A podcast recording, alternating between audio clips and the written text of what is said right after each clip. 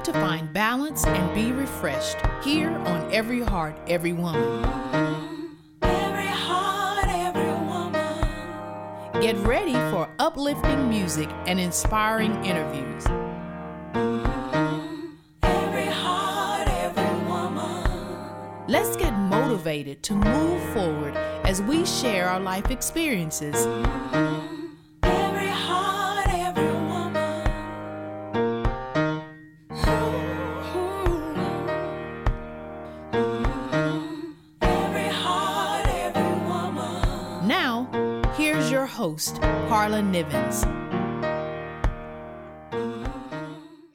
Welcome to the show, everyone. My name is Karla Nivens. I am your host for the Every Heart, Every Woman radio show. Before we jump into our interview, we're going to set the tone like we always do with a little bit of music. This is In the Garden. It is performed by a group that I'm a member of called For Change. Sit back and enjoy.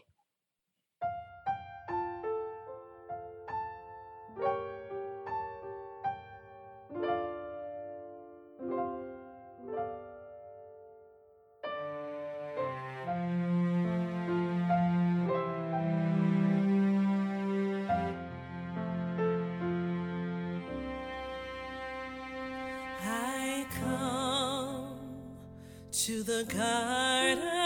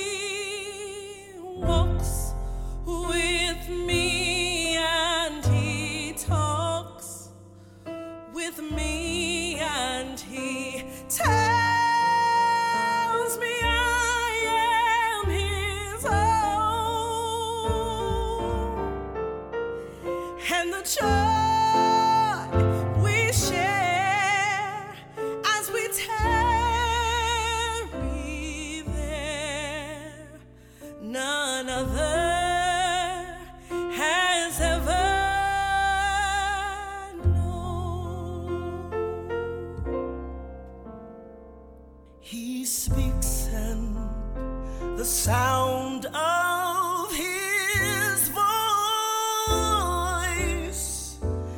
is so sweet. The birds hush their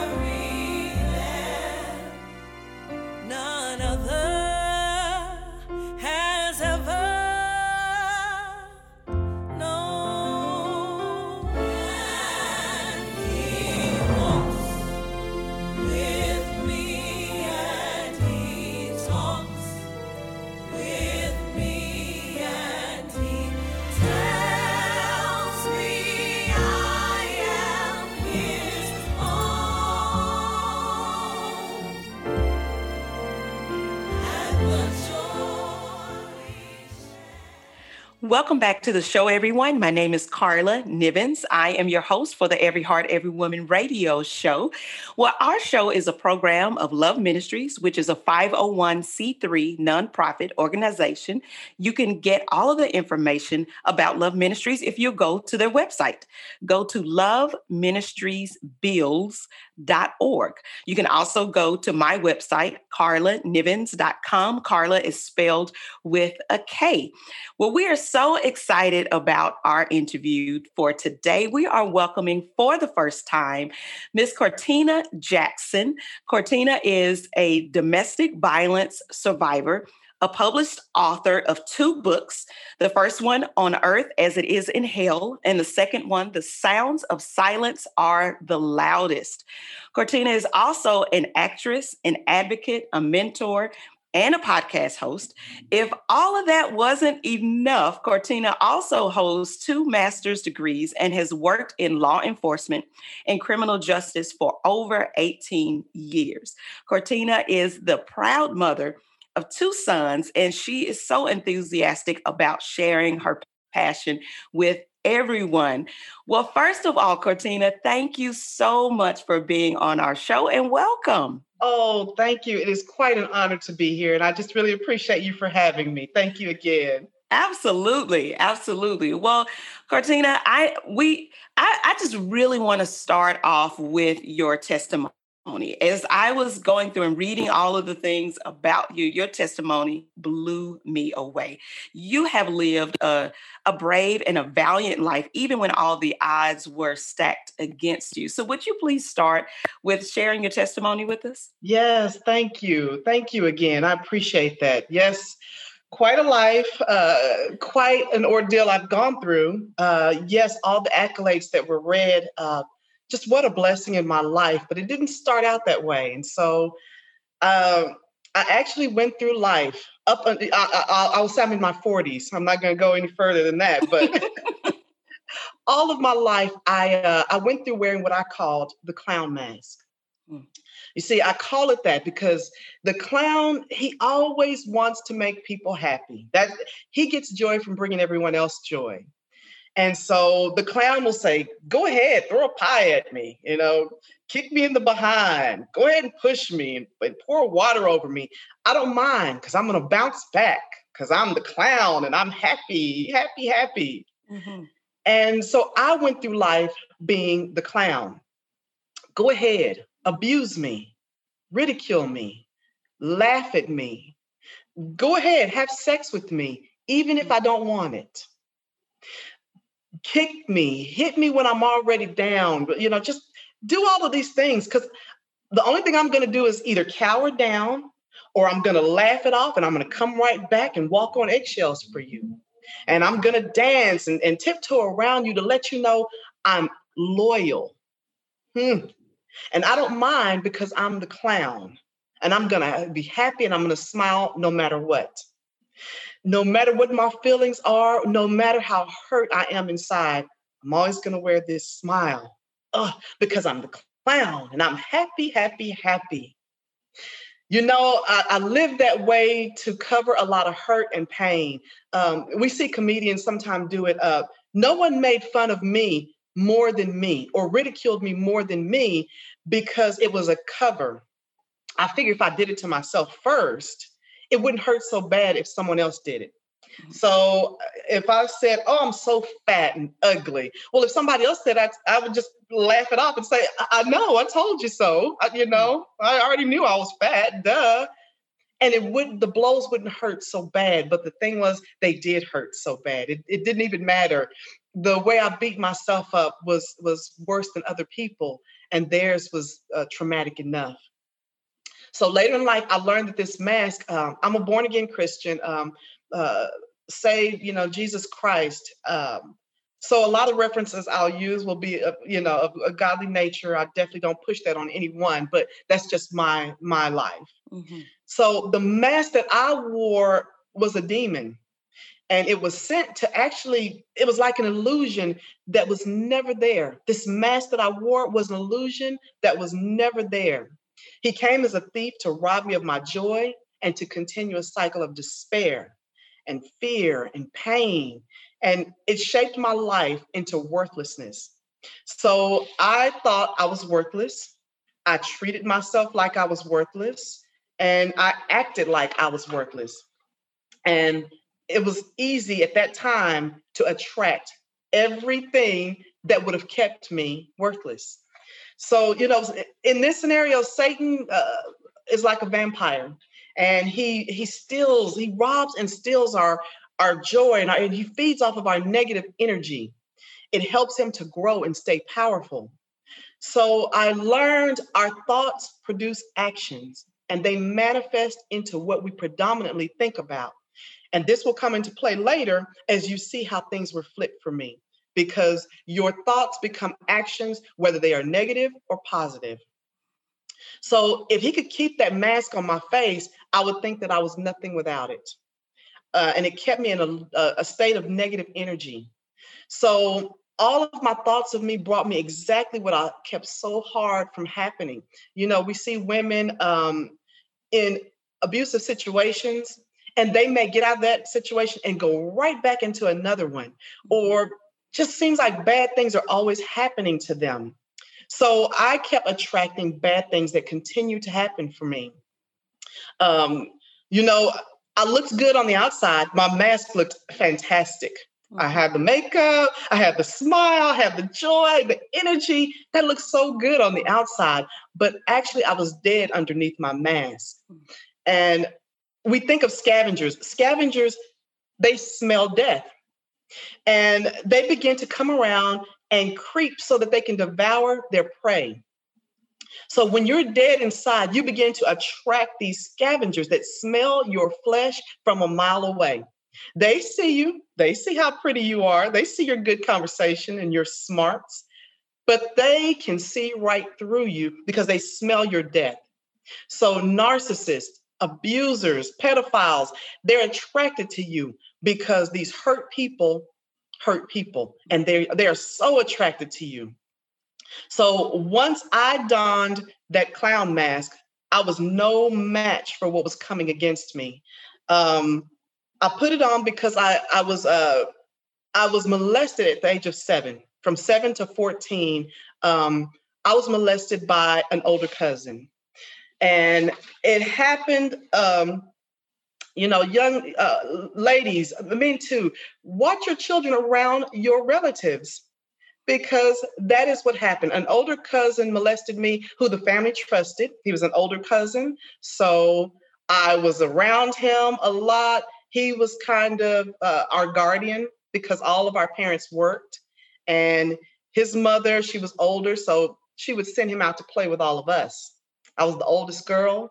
And so I ended up taking uh, the molestation and keeping quiet about it because even then I learned how to wear the clown mask for all my little cousins. So I learned to stay happy because they depended on me uh, to make them happy, to make them laugh, to make them smile. I was always the one that did adventures with them. So I had these cousins looking up to me. And if they knew something was wrong, it would make them sad. So I would I would be taken into the house and molested, get myself together, come back out and say, hey, what does everybody want to do? Hey, let's go on an adventure. Let's play football. Let, and I, I learned that, um, which is a, a, sad thing for a young uh, girl to have to learn how to wear a clown mask. And I never removed it uh, after that. I never removed the mask because I saw how it made people feel. If I'm happy, people are happy. If I'm happy, it hides what I'm going through. So I'm going to keep on, I'm going to keep up this persona. And then it got to the point I didn't know how to how to take it off and just be me. Because when I looked in the mirror and just saw me, I saw something ugly and something worthless and something that didn't matter and keep up this per, this performance for people or they're going to know what happened to you and I don't know if I thought I would be in trouble. I think I did. Thought I, I thought I would be in trouble for it for sure. And that mm-hmm. he told me that uh, I would be taken away from my my mom. It would be my fault. The family's going to be mad at me. I kept quiet. So you can imagine by now, um, as I got into my adult life and wearing this clown mask for so long, by the time I met my my second marriage, which was with a narcissistic, abusive police officer husband. I was damaged with no self esteem and I was looking for validation. And I actually thought by having a, uh, a husband who was a police officer, it would assure me protection. Mm-hmm. But uh, I could never have imagined that I needed protection from him. So here I am, you know, uh, going through these things, and I should have known better. But when you're in those situations, uh, when when you're wearing a clown mask, you miss signs, and there had been signs. And I kind of want to give some of those because if anyone's going through abuse now, or uh, you're new to dating, you're dating this new guy, these are some of the signs I experienced. Um, we started out dating, and at that time, um, actually, I met him on um, on a dating site. Mm-hmm. I know I met him on a dating site because I was uh, at the time I was working in a prison, and I was in uh, West Texas. There's uh, for those who are from West Texas or know anything about it, there's nothing there but mm-hmm. what we call tumbleweeds and mm-hmm. dirt. Mm-hmm. I went to Texas Tech, so okay, I, I, I was there for a while. Yes, that's exactly where I was from, the land of Texas Tech. Mm-hmm. So there was nothing there at the time, job wise, uh, except the prison. So I worked in the prison system, hard to meet people uh, with my hours. Uh, so I went on this dating site. Uh, at the time, I was ready to leave the prison. Uh, when you talk about abuse, if uh, if you've not worked in a prison, that's where the most verbal, emotional abuse you can experience takes place.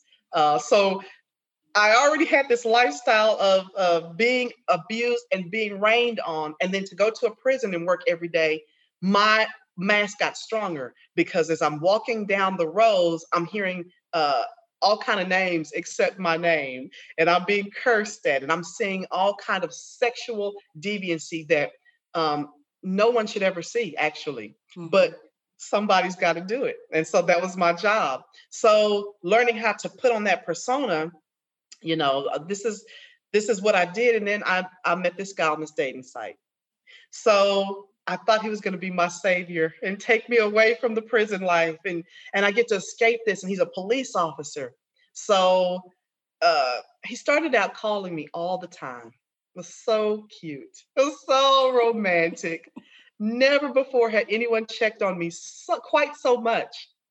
And he called every day throughout the day when I was off, early in the mornings, just calling, just, you know, just talking. Mm-hmm. He talked a lot. he talked mm-hmm. a whole lot. But initially, he wanted to know everything about me.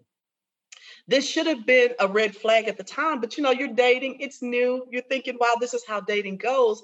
But uh, uh and this is how dating goes. So I don't want to discourage anyone from if they're going through this thinking, oh no, this is a bad sign. but he wanted to know everything about me, all of my fears, all of my hurts, my secrets, my upbringing, everything. Um, and I told him a lot of things. I wanted to be upfront and honest. I told him a lot of things that I'd been through, uh, things that have hurt me, abuse, different types of uh, relationships. He listened intently.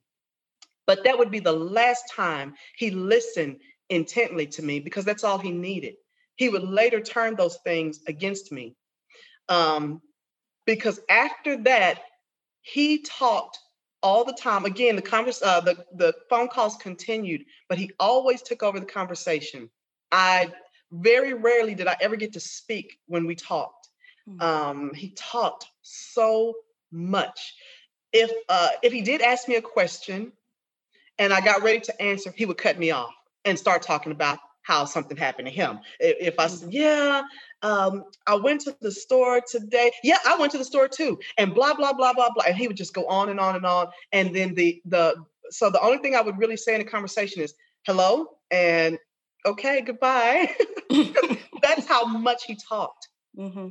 Um, he had an answer for everything. Um, everything I did, he became the match for what I I did. So if I uh, uh, if I said something happened to me, oh, something happened to me too. Um, if I said I needed something, oh, I used to do that. uh, yeah, my car broke down. I used to be a mechanic.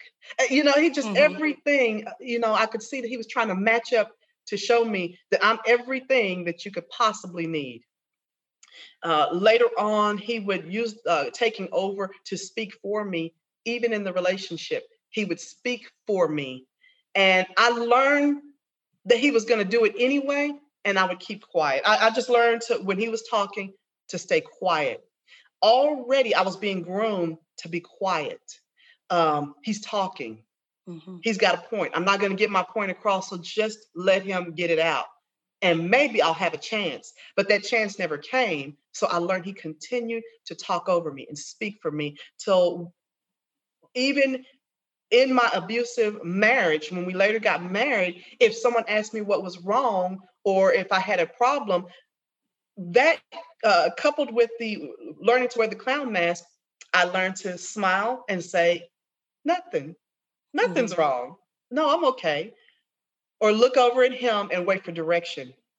So, you know, this this early grooming stage, um, once we got married, the phone calls increased so much. It was unreal. Uh, he, at the time I wasn't working. Uh, he was, you know, still a police officer, but found time to call me. It seemed like every hour of the day. So what I what I initially thought him checking on me was him checking up on me, and and then it, just it, it it came to the to the part of almost stalking behavior. Also, what I learned from that is that oftentimes those phone calls weren't just to check on me, but he knew where I was at all times of the day so that he could do other things like mm-hmm. infidelity. And I didn't realize how much the infidelity was until I stumbled up on one of his emails that he made on um, uh, Backpage or one of those sites, one of those weird sites. I just happened to find that throughout the entire relationship, he had um, been meeting women for sex. And uh, so, unbeknownst to me, because this man was very meticulous and careful, he, uh, you know, so another one of the signs, uh, he he was always on time. So this threw me off. He was always on time for work, and always on time for home. So if it was if it was four o'clock in the afternoon, I could look at the clock and knew he was walking in at that time. Okay. So yes, it, it, it it's it, it, was very troubling. You know, he also isolated me from my family. So, uh, came from the land of Texas Tech. He pulled me to Dallas, which was okay. Mm-hmm. Got me away from the prison, mm-hmm. and I get to start a new life. But this is when the abuse, uh, this abuse began for me. When he hit me for the first time, only one month into our marriage. So, uh, already when he hit me, he was covering, he, he covered for the abuse, and I kept quiet. And already, even though we had dated, already I was learning how to cower down, be quiet, cover up. The kids were around, so I especially had to put on the put on the joy, put on the mm-hmm. happiness. Mm-hmm. And that's exactly what I did in life. And so later on, going through abuse, I ended up becoming a police officer too. Uh, okay. This this is where the abuse got a lot worse. Uh, you will find that uh, narcissists love to be praised. They love to be the center of attention. Um, they love it when you tell them that they're great at something. But, but if you be, if you become empowered, things change drastically. Mm-hmm. Uh, they don't support you the way that you supported them. And so throughout that uh, that time, anytime I became empowered or took on empowerment roles, my abuse got worse. So I, you know, I, I like to explain that I, I kept quiet about it, and you know, I, I I'd like to explain how keeping quiet did not benefit me at all. Mm-hmm. Mm-hmm man you have given us so much in in just that i mean i'm sure everybody is thinking through different relationships in their lives and now you're giving us tools that we can use so that um, we can be careful. You know wisdom this this is the wisdom that we that we need. And so i figured that you were a police officer back then but then you became a police officer. So i know it's time for us to take a break. Can we just press pause for just a few minutes and then we will be right back with cortina jackson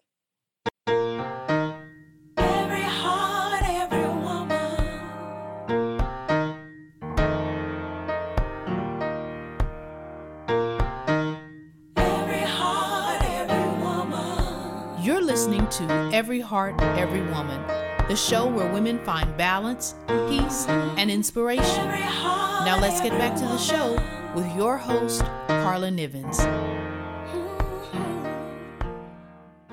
Welcome back to the show, everyone. My name is Karla Nivens. I am your host for the Every Heart, Every Woman radio show, where we are having a conversation today, a very important conversation with Cortina Jackson. Cortina is a domestic violence survivor. She is a published author. Her books are On Earth as It Is in Hell and The Sounds of Silence Are the Loudest. She is also an actress, an advocate, a mentor, a podcast host. She holds two master's degrees. She has worked in law enforcement and criminal justice system for over 18 years. She's also the proud mother of two sons. And Cortina, I as I shared with you in the break, I have listened to every word of your oh. story. Oh.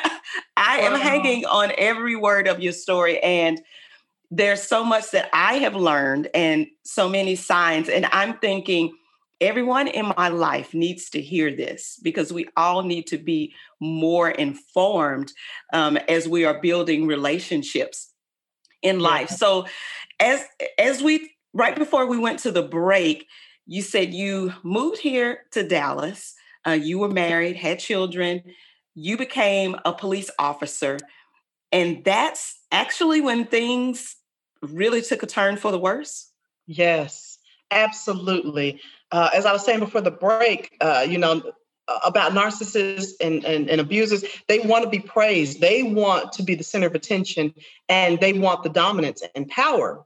Mm-hmm. So their their job is to make sure that you don't feel empowered. Uh, so for me to try to break the mold was going against the grain of what he was trying to design for me, which was to keep me lowly, keep me a woman, keep me in the kitchen. You know, he even said, uh, I've, I've, always wanted to be a, um, a homicide detective. It was a, a dream of mine. Mm-hmm. Uh, to help people and become a homicide detective.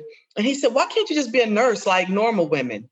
Hmm. Uh, he always named these things. And, and I thought, like normal women. I said, but there are plenty of women in these positions. Oh, he was so angry with me um, for the even the thought of me wanting to be a police officer.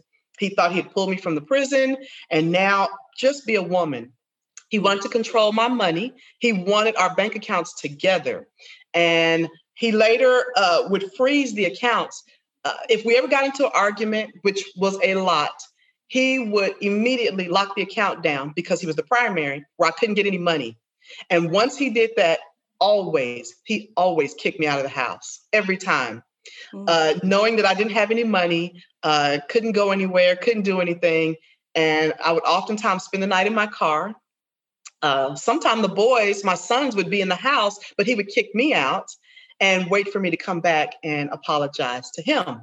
Mm. Or when I did come back, he would act like nothing ever happened. Like, hey, come on in here. I cooked you dinner. What, what are you doing? Like, it was like a Jekyll and Hyde. Like he was right. all this he had done, and then he he switched. So uh, I was going through abuse the the entire uh, our t- entire relationship after moving to Dallas. Became a police officer. The entire time I'm in the police academy, uh, which is very hard. He is constantly calling me there. Mm-hmm. When I would get home in the afternoon, he would argue with me about not being a wife. You come home, you're too tired to be a, a wife, and and you, so it was it was a struggle to where I couldn't even study for the police academy. I would have to drive and put my cue cards on my dashboard and study while I was driving, so that when I came home, I could be this lowly person. Mm-hmm. And people say, why? You are you are a woman of power. You are a woman who was a police officer. You're a woman who worked with dangerous criminals and men. You know how to stand up for yourself. But when you are, as I said, I didn't have self-esteem and self-worth. So when you have those things going on, like I said, it's a it's a clown mask. It's a persona that you put on for the world. But that does not mean that when you get home, you have that same persona because abuse breaks you down mentally. Mm-hmm. So we ask, you know, why do women stay in these relationships? Uh, you know, I don't understand why women would stay. And I always think about it as a, uh, like uh, metronomes, uh, the tick tock. Mm-hmm. If you set five metronomes up at different paces, after a while they become in sync. So I have learned that the vibrational resonance, a stronger influence, it's called entrainment. So the dominant personality, you become in sync with that personality because the whole reason for entrainment is to uh, it preserves energy it creates harmony whether that's good harmony or bad harmony entrainment keeps everything balanced. So when you have a dominant personality in the household and you know we can we see entrainment in um, domestic violence. When you see a dominant personality you don't want to go against the flow. You don't want to go against that tiktok you become entrained to it.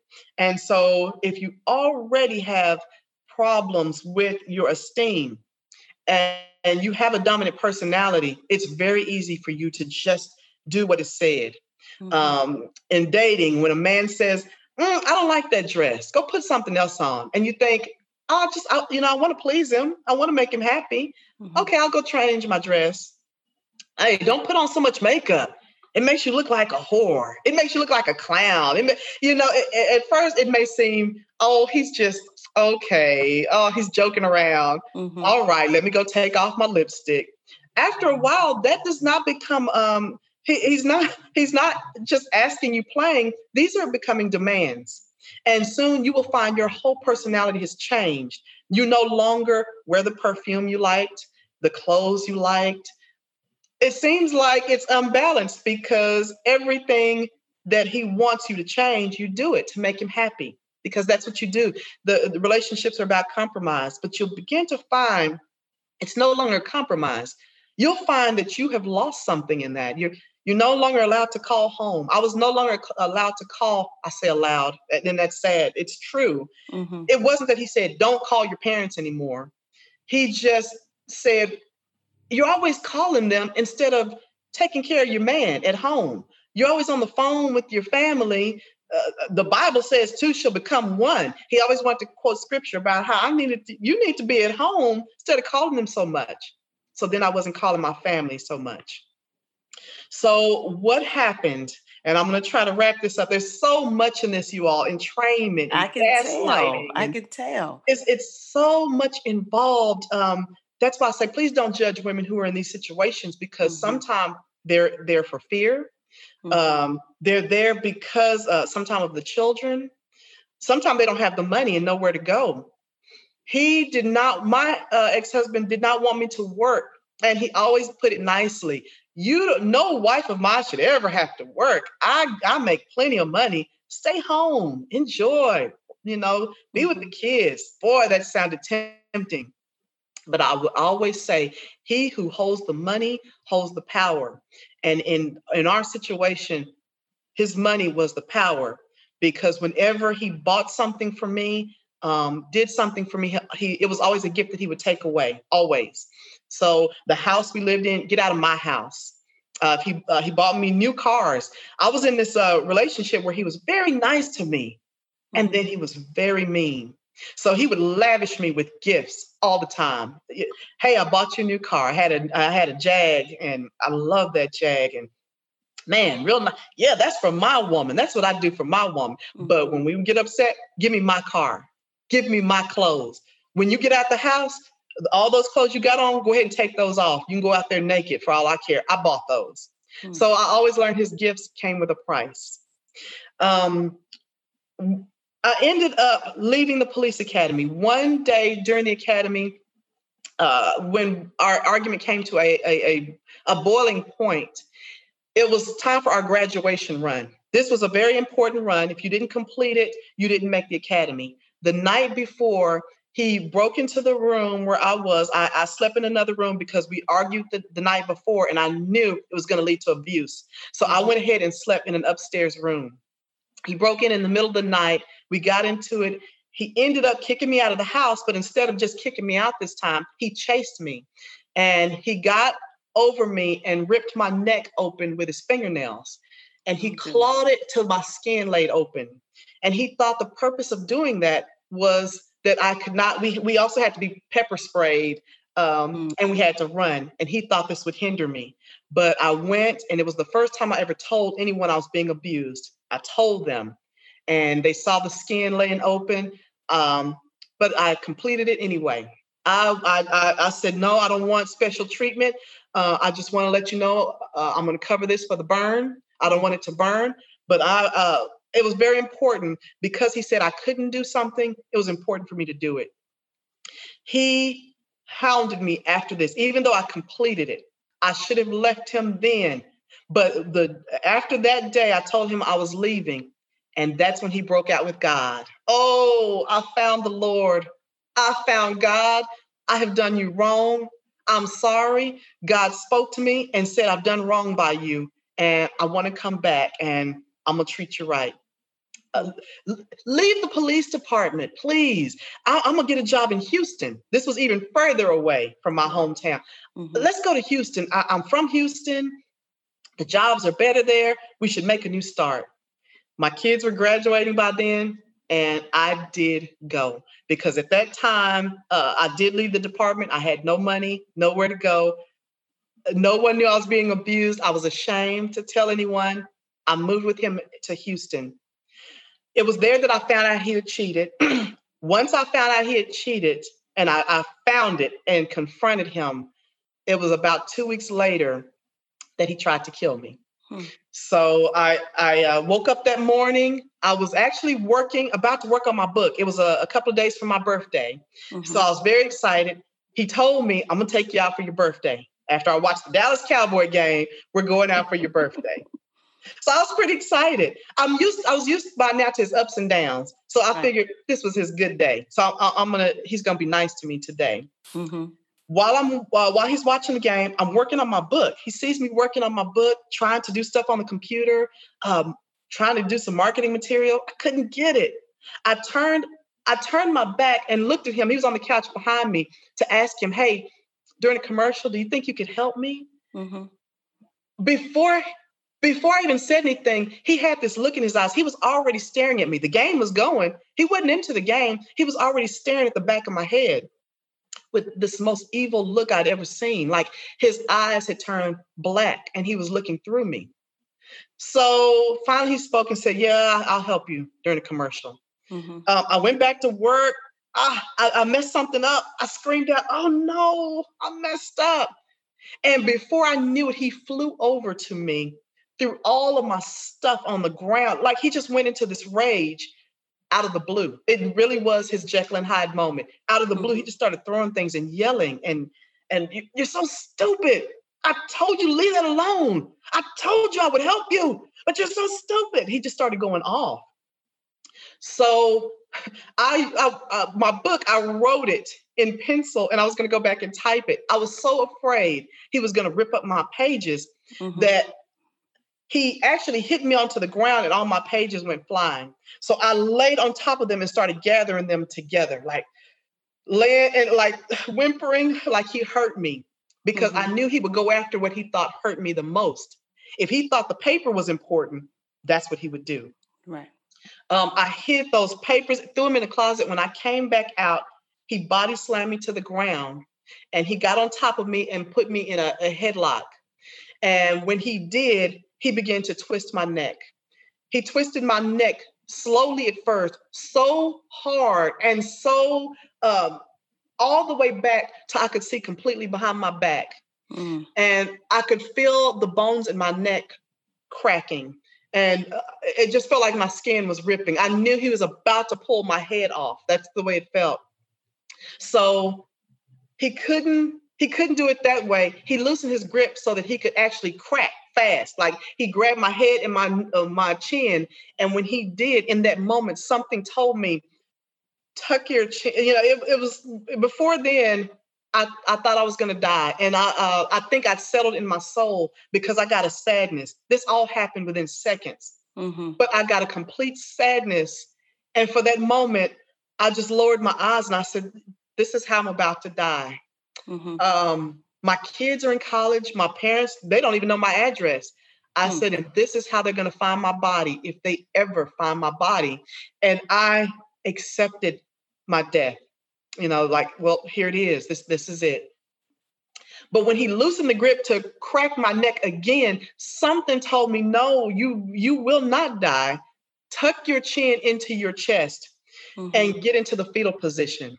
So when he did that, that's what I did. I tucked my chin, laid on the floor, and laid over, and he lost his grip. When he did, he ran into a back room. Um, I could hear him going through uh, his gun. He had a gun cabinet. I could hear him going for the gun. I immediately jumped up off the floor. I had a habit of hiding things. Whenever we would argue, as I said, he would kick me out of the house, take my phone, take my purse, and, and, and tell me to take off my clothes and get out. Well, I was used to hiding things. So I Mhm. hid my uh, extra set of keys and uh, I had what I call a go bag, uh, where the go bag had uh, keys, phone numbers that were written down, uh, different things. I grabbed that and I ran out the uh, out of the apartment, and that was the last time. Um, Hmm. I, I ended up moving uh, back to the Dallas area. Mm-hmm. That I called the police. Uh, they arrested him. I went to my job the next morning. Actually, broke down, and a supervisor called the police for me. Okay. And this time, I no longer hid it. I no longer said it didn't happen. I no longer wore the clown mask. This time, I said yes. I'm being abused, and and he tried to kill me. Hmm. So, thank God. Fast forward, I got to move, and uh, we got a divorce. Thank God. People going through abuse, it will be very hard. You would think that's it's over but living from that trauma, uh, the traumatic influence, the cowering down, the always taking the lowly point when people are talking, learning how to be quiet, Mhm. that becomes a part of you. Right. So being here, I learned to get my power. And that's when the story changes. Because once it, it took a long time, I uh, I got here for a couple of years. I contemplated suicide, and I was in severe depression. Two years ago, I decided I was going to kill myself um, because I, I, I was here. I didn't have much money. I was living paycheck to paycheck. I thought, you know, I am worthless. Why have men never liked me? Why men? Why did men always abuse me? Why was I never chosen? Why? Why? Why? I just felt, felt horrible about myself, Mm-hmm. and I decided to kill myself. Before I decided to kill myself, I went out on my balcony and made a video, and it was to domestic violence Facebook groups. Okay. And I basically was telling them about things I'd been through and, you know, how my struggle. And I, I plan on coming back in to kill myself right after that. Even on the video, I sound a little dot, uh, downtrodden, but still kind of upbeat that, hey, ladies, if you're in it, get out. And that was going to be my final message to the world. When I came in, the miraculous thing that happened was I started getting feedback from people all over the world um, who saw the video. Uh, I thought just people in the, the the domestic violence group saw it, but everybody saw it, oh, wow. and they began to reach out to me. And thank God that they did because it took my mind. I was so busy responding back to everybody's text messages, I forgot to kill myself. hmm. And from that moment forward, this is what I want to tell you. When you realize um, one of those messages that came through was to be positive, I decided, and I don't know why, because I'd asked God many times to help me before, and I felt like He didn't, but I decided to give it one last chance. Mm-hmm. And I said, I'm going to be positive for one day. One day, God, I'm not going to say anything negative. I'm just going to be positive for one day. And and okay, here we go. So I went to work. I woke up. God, I thank you because I can walk. I said something like, thank you that I could walk to the restroom and brush my teeth. I was, you know, I was just kind of sarcastic at first. But then I began, no, I've done it the same way for over 40 something years. Let me do something different and let me put my all into it. Mm-hmm. And I just want to encourage women when you learn who you are, learn your self worth, and learn your power, you begin to attract everything back that you lost. Don't think it's a lost cause that that you've been through this or feel like you you won't be forgiven for the things you've done. It's simply not true. And that is the disguise that Satan wants you to wear. He right. wants you to feel that way. He wants you to lose power. The moment I learned my power, you all almost instantly, everything came back to me. Mm-hmm. I wrote a journal, and in that journal, I wrote down everything I've always wanted to be in life. I wanted to be an actress. I wanted to be on the radio. I wanted to speak to people. I wrote it mm-hmm. down. I wrote mm-hmm. down a long list of things I've always wanted. And do you know every single thing I wrote down, I got everything. I've never been an actress before. I've never had acting um, acting classes. Nothing. I always just wanted to. Mm-hmm. Um, never have done any of the things I've done, and now this year alone, I had eight movies. Last year, about eight movies that I have been in or projects. Never have I ever had an acting class, mm-hmm. but it's by the grace of God. And it's not because I'm this dynamic actress. It's by the grace of God and realizing that I can be whatever I want to be. This world um, is made for everyone to be exactly what you want to be. That's the way it was designed. Mm-hmm. It, it wasn't that God let you down. It's when you leave that presence and, and when and when Satan separates you from from your worth and, and, and blinds you to the fact of who you are, you'll never realize it. You must realize your worth and I'm so happy. Yes, I've written two books. I ended up getting another master's degree. Mm-hmm. Um, yes, all these things, all these things I've done. It, it's it's not because I'm this person, but it's because of who I am inside and, and what God always knew me to be, even when I didn't know what I was to be. Amen. Amen. Yes. I love that message. That I mean, this has all been worth it because the Lord has, it seems like the Lord has worked that scripture that says the Lord is working our lives into something you have allowed the Lord to take your life when it seemed like it was going to go a completely different way. You have allowed Him to work your life into something and you are bringing Him glory. Yeah. And you do not hold back anything. Like I have been quiet and just you know, just let you share because you open up kind of the depths of your heart for people in a beautiful way. And I can see that the Lord has brought this spirit of beautiful, genuine joy um, out, out of your heart. And I love that. So I can just imagine your books on earth as it is in hell, and the sounds of silence are the loudest. I, I when I when I looked into your story, I said, those books, they sound fiction, but are they fiction? Right, right. You know? exactly. Those who read it say it's so relatable that yes, yes you you uh they're not about my life, but when you read it, you'll think same thing. Is this about hmm. yes. a lot of people have been through tragic things. Our our nightmares are someone's reality. So you'll read those yes. in these two yes. books. Yeah. yeah. So I also want to uh, mention as well your uh, your podcast, "What's on Cortina Jackson's Mind," an inspiring and empowering podcast series about life. Um, I want everybody to check those out and your your podcasts out. They are very, very, very impressive. I thank you so much for you, you, just coming and sharing your testimony it has been a blessing Thank and you. your life is a blessing and and i know both of us we want people to know that um, you are worth it that the lord loves you that the lord has all of these plans and, and purposes for your life they're huge and we want everybody to go after the things that god has called them to do so everyone um, our program, our radio show is a program of Love Ministries, which is a 501c3 nonprofit organization. Go to loveministriesbills.org for all the great information about Love Ministries. Everyone have a wonderful week. We'll see you back here next week.